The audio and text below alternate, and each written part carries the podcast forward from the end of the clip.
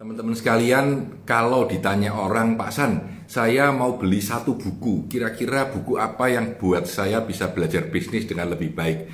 Maka saya sarankan ini, Business Model Generation.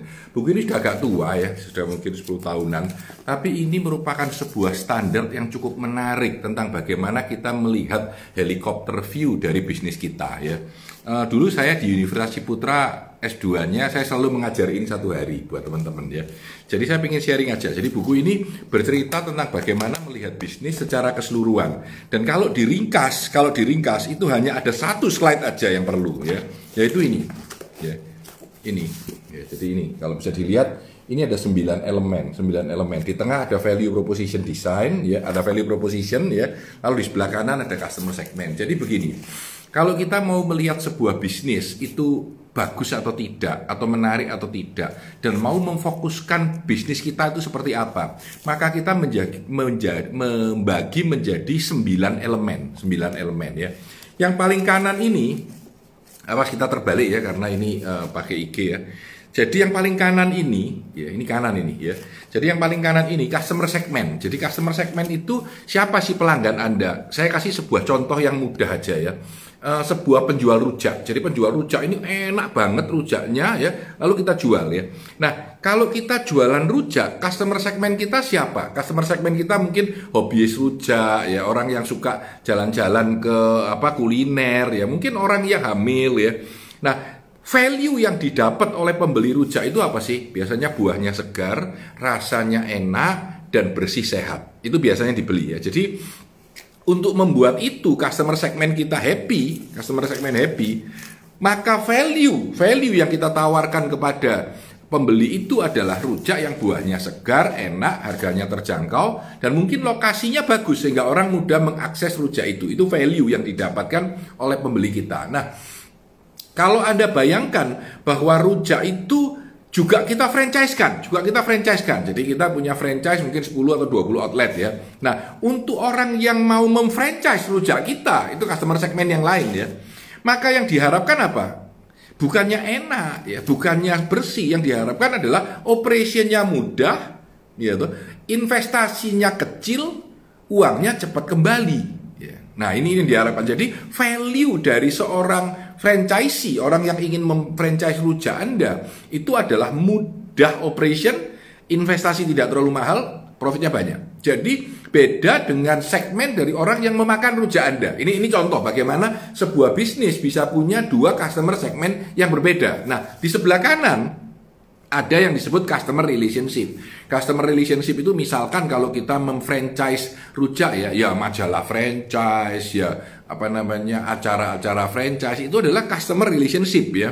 Mungkin kalau jualan rujak enak itu ya ibu-ibu PKK mungkin ya atau teman-teman di sekeliling rumah kita yang suka rujak. Nah, channel channel itu menggambarkan kita jualnya di mana. Jadi kalau kita jualan rujak itu di mall, ya, lalu di ruko, ya, lalu di warung. Nah itu adalah channel, ya. Dan di bawah adalah uh, revenue stream, penghasilan uang ya. Kalau bisnis saya rujak dan saya juga memfranchise, maka penghasilan saya dari jualan rujak outlet saya dan komisi dari franchise saya. Ini di sebelah kanan kita ini adalah bagaimana bisnis kita menghadapi pelanggan kita. Jadi bisnis menghadapi pelanggan. Kita menghadapi pelanggan kita ya. Kalau kita bekerja dengan sangat bagus, maka ini disebut customer intimasi. Customer intimasi adalah kekuatan kita dengan pelanggan, di mana kita bisa intim dengan pelanggan sehingga dia mau beli produk kita. Ini melihat dari sebelah kanan, oke ya, sebelah kanan ya. Sekarang kita melihat sebelah kiri. Di sebelah kiri, di paling ujung sebelah kiri itu disebut key partner. Kalau saya punya rujak bisnis ya, mungkin partner saya adalah penjual buah, penjual cingur ya, eh, penjual uh, apa namanya? Hmm, bahan-bahan bumbu rujak ya. Atau kalau saya memfranchise-kan, mungkin partner saya adalah franchise konsultan yang akan membantu saya membuat franchise saya jalan. Nah, ini ini key partner ya dilihat partnernya. Nah, di sini ada dua lagi, satu adalah key activity, satu adalah key resource. Key resource itu sumber daya kita. Di dalam bisnis sumber daya itu hampir selalu terdiri dari empat hal ya. Satu adalah dana, uang, ya. Yang kedua adalah aset barang, Ya. Yang ketiga adalah aset non barang. Dalam hal rujak ini me, apa namanya cara membuatnya ya, lalu menunya, lalu resepnya itu cara menjual ya. Dan yang eh, jadi ada uang, ada aset barang, ada aset non barang dan yang keempat adalah human resource atau orangnya, jagoan nguleknya, orang yang bisa memasaknya. Itu itu aset kita, itu aset kita. Nah, di atas aset disebut key activity. Nah, ini kegiatan-kegiatan kita. Kalau kita jualan rujak, kegiatannya apa? Kegiatan jualan untuk outlet kita, ya.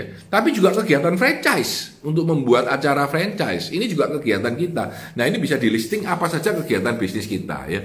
Di sebelah kiri ini semua di bawahnya adalah cost structure biaya. Kalau di kanan adalah penghasilan, di kiri adalah biaya. Ya, jadi kiri adalah biaya, sebelah kanan adalah penghasilan, ya. Nah, ini biaya ini bisa macam-macam, bisa modal, bisa uh, operation cost, ya, bisa depreciation cost dan seterusnya. Nah, melihat ini semua, sebenarnya kalau Anda lihat sudah cukup untuk memahami bisnis kita ya.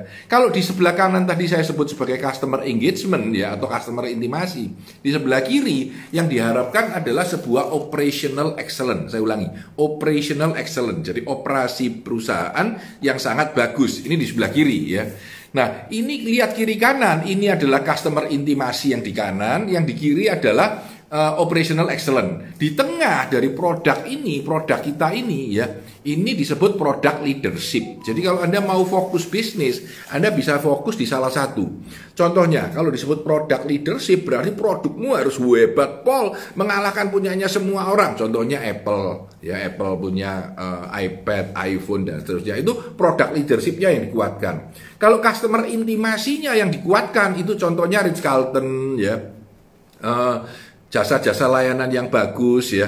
Itu di sebelah kanan. Di sebelah kiri yang operational excellent. Ini misalkan Walmart ya. Misalkan itu. Jadi mereka operationnya yang bagus ya. Indomaret itu operationnya yang bagus. Sehingga mereka stoknya barang bagus barangnya tidak banyak yang rusak marginnya tipis tapi tetap profitable. Nah di dalam melihat sebuah bisnis sebenarnya kalau kita memahami sembilan elemen ini sudah sangat cukup untuk mengetahui bisnis kita ya. Bisnis kita seperti apa. Nah buku ini Business Model Generation ya. Ini ditulis rame-rame, tapi salah satu yang paling terkenal adalah Alexander Osterwalder. Ini penulis topnya ya. Dia sudah membuat tiga buku sampai sekarang ya.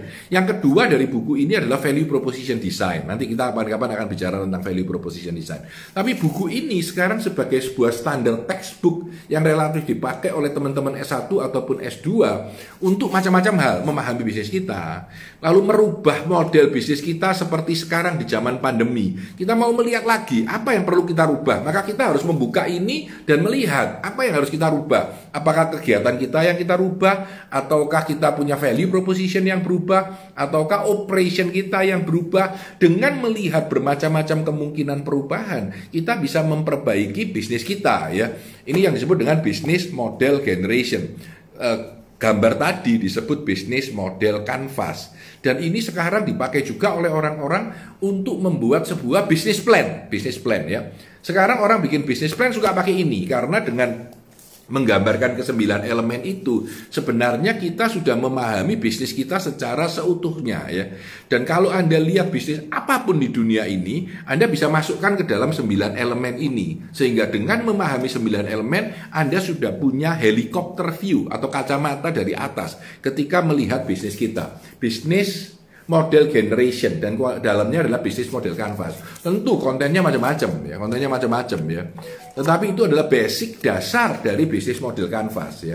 Di sini kita akan mencoba memaksimalkan bisnis kita terhadap keadaan yang ada dan menurut saya pada masa pandemi ini ini salah satu buku yang perlu dilihat untuk diperhatikan dan membuat kita lebih tajam dalam memahami bisnis kita. Saya Tanah Santoso, sukses selalu untuk Anda.